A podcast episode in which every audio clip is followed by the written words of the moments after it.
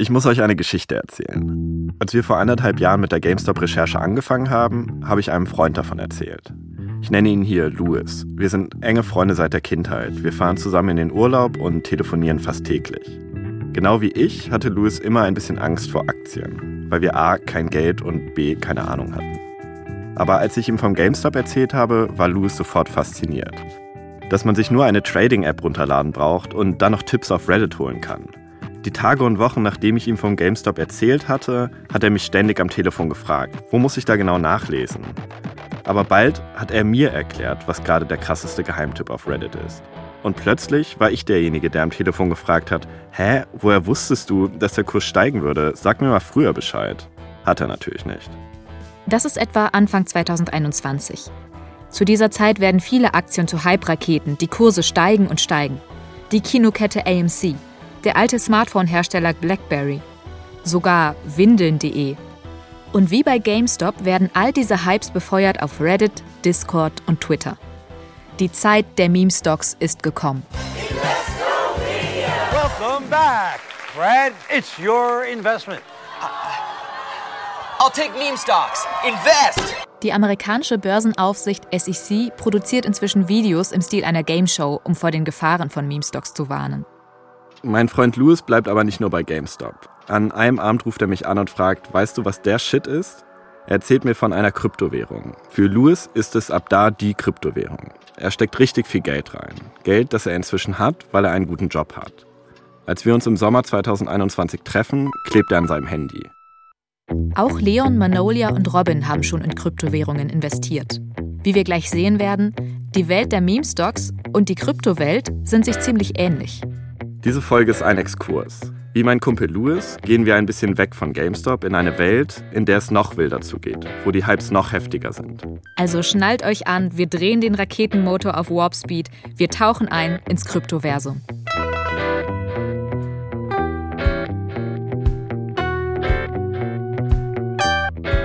Mein Name ist Katharina Kört. Und ich bin Ruben Schaar. Ihr hört Memes und Millionen, die GameStop-Geschichte. Folge 6 And now to something completely crypto.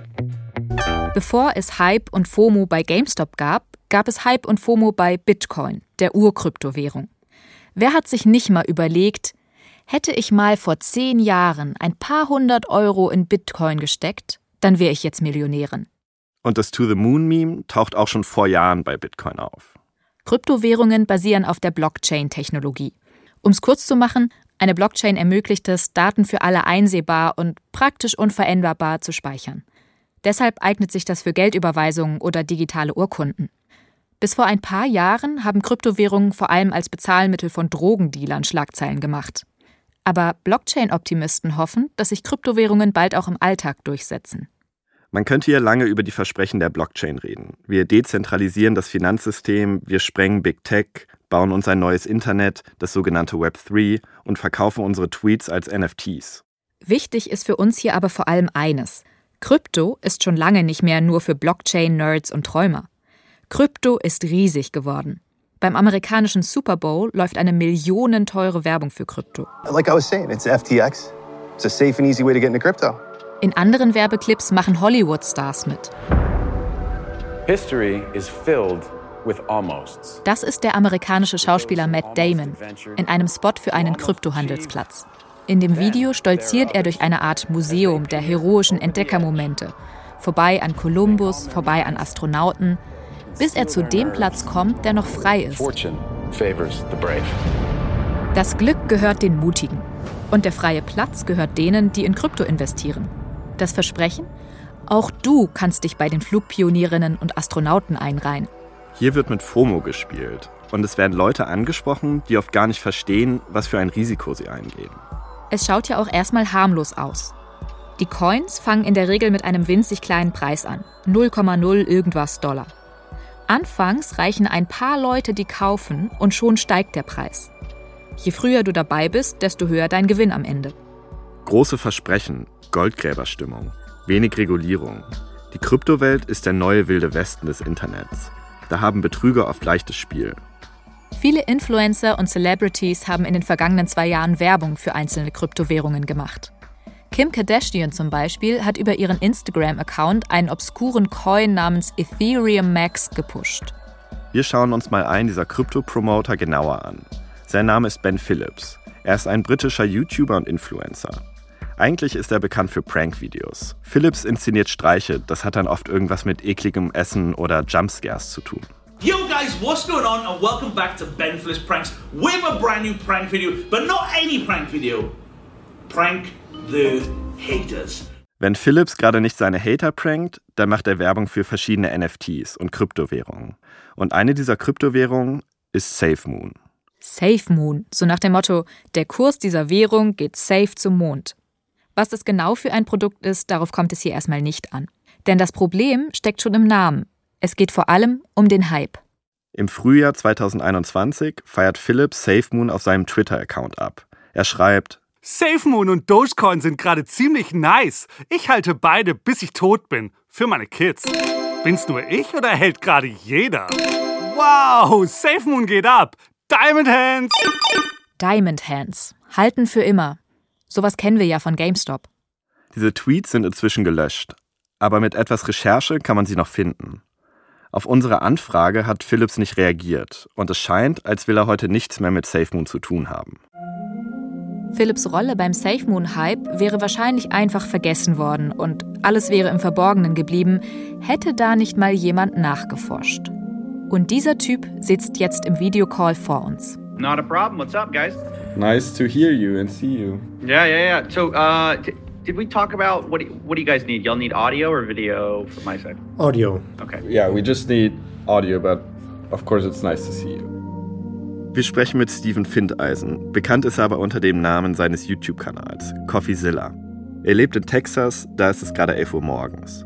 CoffeeZilla trägt ein weißes Hemd und Hosenträger. Sein Markenzeichen. Er sieht aus, als wäre er aus einer Jack Daniels-Werbung gestolpert. CoffeeZilla ist einer der bekanntesten Kryptodetektive des Internets. Seine Videos haben Millionen Views. I got into it because I was already interested in like talking about get rich quick scammers. CoffeeZilla hat seinen YouTube-Channel gestartet, weil zu viele seiner Freunde auf die Masche von Finanzbetrügern reingefallen sind, sagt er.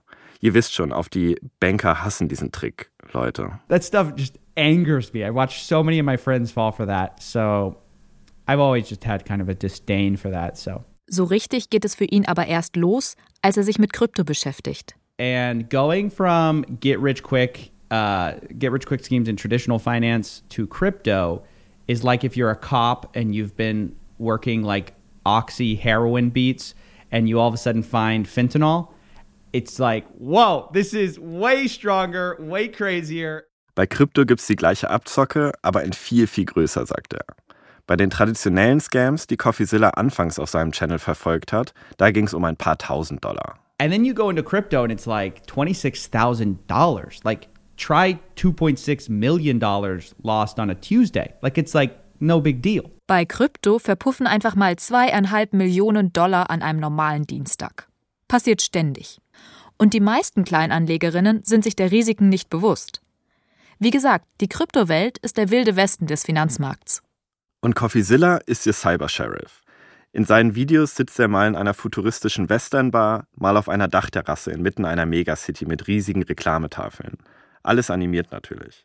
CoffeeZilla erzählt uns, wie er auf Ben Phillips und dessen Verwicklung in die Kryptowährung SafeMoon gestoßen ist. Es beginnt mit einem Videocall, den CoffeeZilla hostet. I was investigating it and I held like an open source forum. Like I just held a forum of like, hey, if you're pro SafeMoon, anti SafeMoon, come tell me what you think. Der Call ist ein Forum für Leute, die etwas zu dieser Kryptowährung loswerden wollen. Es kommen SafeMoon-Fans und Gegner. So this guy came on. I was surprised. I was expecting, you know, just people to say it's a scam, it's not a scam, and really not know much about it. This guy said, no, I actually know the main promoter's address. Ben Phillips was one of the top promoters of SafeMoon. So I said, well, that's interesting. You know, link it to me.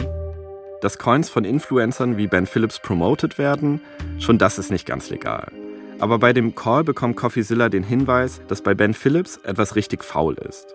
Und er bekommt auch einen Tipp, wo Phillips Krypto-Wallet zu finden ist.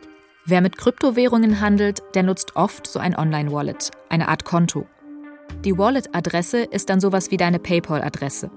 Aber das Besondere ist, dass jeder, der deine Wallet-Adresse hat, alle Transaktionen deines Wallets einsehen kann. Die Infos liegen öffentlich und unveränderbar auf der Blockchain. Und genau da wird es interessant. Der Hinweis führt CoffeeZilla zu einem Tweet von Philips. Zwar ist der Tweet gelöscht, aber CoffeeZilla kann ihn noch in einem Internetarchiv aufstöbern. Darin fragt Philips seine Follower, wer hat Lust, mir einen Kaffee zu spendieren? Er setzt seine Crypto-Wallet-Adresse darunter, damit Leute ihm Geld schicken können. Und diese Wallet-Adresse hat jetzt CoffeeZilla. Now, this turned out to be a huge mistake on his part. CoffeeZilla schaut sich Philips Wallet mal genauer an. Da sieht er alle seine Transaktionen in verschiedenen Kryptowährungen. Das sind zunächst anonyme Zahlenreihen. It starts as like you just see Ben Phillips transacting with a bunch of anonymous wallets, right? You don't know who they are. It's just a bunch of string of numbers and letters. CoffeeZilla geht mit diesen Zahlenreihen nun ähnlich vor wie ein Detektiv in einem Film, der Namen und Fotos an eine Wand pinnt und die richtigen Fäden dazwischen zieht. Nur ist es hier andersrum. Die Fäden sind schon da und einsehbar. Das sind die Überweisungen von Krypto. Aber die Knotenpunkte fehlen, die Besitzer der Wallets. Jetzt gilt es also, die Knoten mit Namen zu verknüpfen. Yeah, yeah, yeah. I would say that's a simplified version of basically what I do. And um, you learn some pretty shocking stuff. What I love about it, though, is it's not like he said, she said. CoffeeZilla sucht nach Hinweisen, wem die Wallets gehören, mit denen Philips Krypto austauscht. Und er vergleicht die Zeitpunkte der Transaktion mit den Zeitpunkten, zu denen Philips Online-Promo für SafeMoon gemacht hat. As you label more and more crypto wallets, you see the story getting told. You see the SafeMoon deployer wallet sending money to Ben Phillips. So you know that's a marketing payment. CoffeeZilla sieht, dass die Betreiber von SafeMoon Geld an Philips überweisen. Er vermutet, als Bezahlung dafür, dass Philips Werbung für SafeMoon macht. Wenn das stimmt, wenn Philips Geld fürs Bewerben einer Kryptowährung bekommt, das aber nicht offenlegt, dann kann das Marktmanipulation sein. Noch interessanter wird es, als CoffeeZilla Philips Transaktion mit dessen öffentlichen Äußerungen auf Twitter abgleicht. And he was very publicly saying during the entire rise and fall of SafeMoon that, you know, you should buy, I'm Diamond Hands, go ahead, screw anybody who's selling this coin. Basically, I'm, I'm holding to the end of time, whatever. Auf der einen Seite macht Philips Werbung für SafeMoon und sagt Diamond Hands für immer. Aber die Blockchain erzählt eine andere Geschichte. There's a saying like the blockchain doesn't lie, and that's one of the beautiful things about crypto, in a sense, is that it's a very transparent system of money keeping. I mean, there's no like closed doors. In Wahrheit verkauft Philips seine SafeMoon Coins. Heimlich. Dazu sagt man auch, er dampft. So that was the investigation. That was sort of what I did with him in particular, and I sort of identified all these different uh, things. And it, it, was over the period of like six, seven months. Nobody knew about it. Nobody knew he was pumping and dumping, and and then we figured it out, and it was about eight to twelve million dollars was I think the total amount he made out of it. Zwischen 8 und 12 Millionen Dollar Gewinn soll Philips mit dieser Pump-and-Dump-Masche gemacht haben, sagt CoffeeZilla. Diese Art von Betrug gibt es schon lange bei Penny Stocks, also bei Aktien, die sehr billig sind. Die Betrüger kaufen erst ein paar billige Aktien und rufen dann Klienten an und bequatschen sie, dass diese Aktie der nächste Hit wird. Das ist der Pump. Es reichen ein paar Gutgläubige und schon steigt der Preis. Dann kommt der Dump. Heimlich verkaufen die Betrüger ihre eigenen Anteile an Leute, die erst spät aufspringen. Diese Späteinsteiger verlieren dann, weil sie eigentlich wertloses Zeug teuer kaufen. Social Media hat Pump and Dumps viel einfacher und effektiver gemacht. Niemand muss mehr irgendwen anrufen. Es reichen ein paar Posts auf Twitter, Discord oder Reddit. Dann noch ein paar Bots, die alles retweeten. Wir haben versucht, mit Ben Phillips zu sprechen, aber er hat uns nicht geantwortet. Und wir müssen hier auch sagen, Phillips ist immer noch ein mutmaßlicher Scammer. Es gilt die Unschuldsvermutung. Denn bisher hat ihn kein Gericht verurteilt. Es läuft aber eine Zivilklage gegen ihn und andere Influencer, die SafeMoon promotet haben. Aber wie erkenne ich einen Pump and Dump, wenn ich auf Twitter unterwegs bin? Oh, you guys are trying to run your own, huh? Trying to figure it out from the master. Uh, yeah, so what do you need for a good pump and dump? Well, you need a social media following. Okay, also hier ist CoffeeZillas Rezept für einen Pump and Dump. Du brauchst Follower, am besten viele. Und dann braucht man eine noch eher unbekannte Kryptowährung oder eine Aktie. Hauptsache noch nicht zu teuer. Okay, das sind die Basics. Aber was sind die anderen Bausteine? Gleichen wir das mal ab mit dem, was wir beim GameStop-Hype beobachtet haben. Was ist mit einer guten Story, einem Mythos? 100%. You need a story. Story is everything. Was ist mit FOMO? Also huge. Story und FOMO. Und was noch? Was ist mit einer Community, einer treuen Armee? Very effective, super toxic. Actually, I think the people it hurts the most are actually the investors because you get like a, there is sort of a cult mentality of not questioning the people behind your thing. In der Community entsteht also oft ein richtiges Sektendenken, sagt Coffeezilla. Dadurch entfernt sich die Gruppe immer weiter von der Realität, schottet sich ab und wird immun für Kritik. It's not about what's true, it's about what makes the price go up and what helps the community. So, it, like that tribalism that is entered into a lot of investing circles, I think is great for hucksters and liars, and it's bad for the average investor. Irgendwann geht es in der Community nicht mehr darum, was real ist. Es geht nur noch darum, was den Preis nach oben treibt. All das gibt es bei GameStop ja auch. Eine teils verschwörungsgläubige Affenarmee. FOMO. Und eine Geschichte, hinter der sich alle versammeln. Bei GameStop wurde übrigens auch jemand wegen eines Manipulationsverdachts angeklagt. Keith Gill, also Deep Fucking Value, der Typ mit den Katzen-T-Shirts. Mit der Begründung, er habe nicht offengelegt, dass er professioneller Broker ist und dass er Werbung für die GameStop-Aktie gemacht habe, um sich dann auf Kosten anderer zu bereichern. Pump-and-Dump-Style. Ihr erinnert euch, Leon, der Gamer aus Berlin, hat ja auch gezögert, bevor er in GameStop investiert hat. Er war sich nicht sicher, ob GameStop vielleicht ein Pump-and-Dump ist.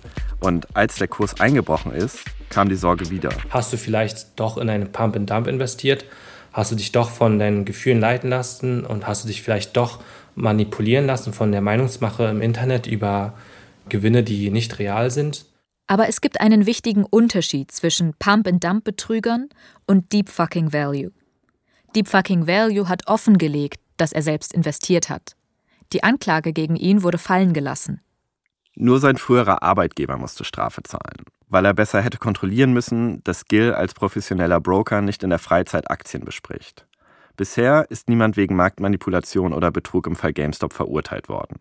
Dass es bei GameStop vermutlich keinen Betrug im großen Stil gab, das sagen uns auch die Finanzexpertinnen, mit denen wir gesprochen haben. Aber GameStop hat die Aufmerksamkeit für Meme-Stocks erhöht und damit auch die Gefahr von Manipulation.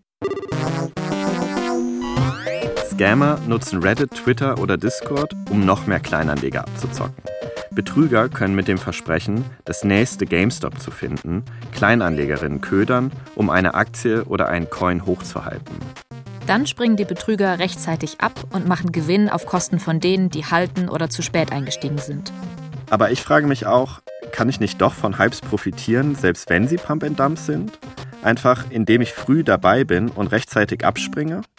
Darüber habe ich im Sommer 2021 am Telefon mit Leon gesprochen. Er war sehr skeptisch. Genau, das kannst du vielleicht zweimal wiederholen und dann bist du wieder bei Null. Das ist dann Gambling. Das lernt man mit der Erfahrung. Wenn man das schlau macht, das geht nicht. Das ist immer ein Gamble. Du weißt ja nicht, wann der Hype beginnt, wann der endet. Wir haben mit Finanzberaterinnen gesprochen und die geben Leon recht. Wer glaubt, das Betrugssystem durchschaut zu haben und schnell abspringen zu können, der überschätzt sich meistens selbst. Im Nachhinein scheint es oft total einleuchtend, wann eine Aktie steigt und wann sie einbricht. Aber währenddessen ist das total unklar.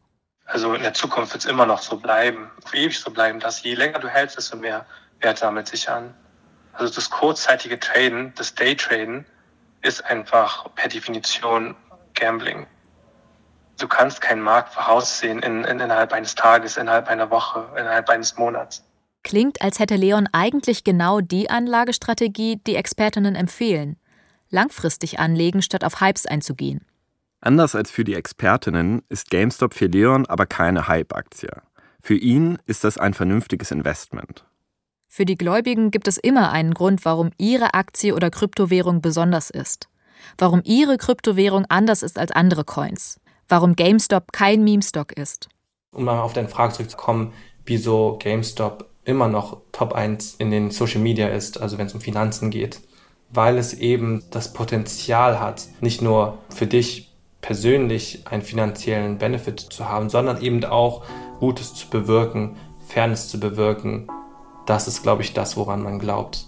Auch anderthalb Jahre nach dem Kurs hoch, nach einer langen Achterbahnfahrt, nach enttäuschten Erwartungen bei der Jahreshauptversammlung, nach all dem, Leon glaubt an GameStop. GameStop ist nicht der erste Hype und wird auch nicht der letzte sein. Aber GameStop ist zur Legende geworden. Unter den ersten Posts von Deep Fucking Value auf Reddit hinterlassen User bis heute Kommentare wie Das wird in den Geschichtsbüchern stehen. GameStop ist die Blaupause für eine neue Art von Aktien- und Krypto-Hypes. Wir haben CoffeeZilla gefragt, was den GameStop-Hype so groß gemacht hat. Seine Antwort? Es ist einfach eine starke Story. The poor people rising up against the like the guy who's been stepping on them the whole time. That is a great story. It's an underdog story. It's a believable story. It's a story most people can get behind. So it's no wonder it went so viral. Und diese Story von den Kleinen gegen die Großen, diese Underdog-Geschichte, hat mehrere Höhepunkte, eine Steigerung. Das macht sie so spannend. They're manipulating the markets, they're bad people. We are the good guys for destroying them and squeezing them, right? So that's the long running narrative. But then there are many dramas within that. Die GameStop-Geschichte ist wie ein Thriller, meint CoffeeZilla. Immer passiert etwas Neues, sodass du dranbleibst. There are little mini moments of hype that you can follow along as someone who is interested in the thing that kind of re engages you and makes you care about the thing again. Um, so if you're a meme coin or like a meme stock, like that's a huge part of it is having like this drama that is entertaining. It's almost like, you know what it is? It's like investing as entertainment. Investieren ist zur Unterhaltung geworden, sagt CoffeeZilla. Die Memes, die YOLO-Momente, die Spekulationen, wer mit wem wie unter der Decke steckt, all das ist mitreißend. Aber es ist auch mehr als das. Da steckt auch der echte Glaube an Veränderung drin und eine echte Sehnsucht nach dem großen Geld. Wir haben diesen Podcast in einer besonderen Zeit recherchiert. 2021 waren der Aktienmarkt und der Kryptomarkt noch vollgepumpt mit billigem Geld und Corona-Zuschüssen. Das allgemeine Gefühl war, es geht immer weiter nach oben. Und hey, für die meisten Aktien und viele Kryptowährungen hat das irgendwie gestimmt. Aber seit Anfang 2022 ist Schluss damit. Im Frühjahr 2022 sind zwei große Kryptowährungen gecrashed, Luna und Terra. Die Kryptobank Celsius ist pleite gegangen. Milliarden sind weg. Auch der Aktienmarkt schwächelt. Wochenlang ist auf Wall Street Bets ein Post sehr beliebt, der ein vorbildlich diversifiziertes Aktienportfolio zeigt, das überall im roten Bereich ist. Auf Wall Street Bets herrscht Untergangsstimmung. Das Jahr 2022 ist das Ende einer Ära. Doch nach monatelanger Recherche wissen wir, die neue Welt der Hypes ist zu groß und zu vielfältig, um einfach zu verschwinden. Auch die GameStop-Geschichte geht weiter. Und wir müssen noch ein paar lose Enden aufnehmen. Wir treffen Manolia, Leon und Robin wieder. Ein Jahr nach dem Start des GameStop-Hypes. Wer ist noch dabei? Und wer hat vielleicht die Seiten gewechselt? Und wir wollen die Frage angehen, die uns seit dem Anfang beschäftigt. Was haben wir eigentlich aus der ganzen GameStop-Geschichte gelernt? Für uns und für unser Geld. Das erfahrt ihr in der nächsten und vorerst letzten Folge von Memes und Millionen.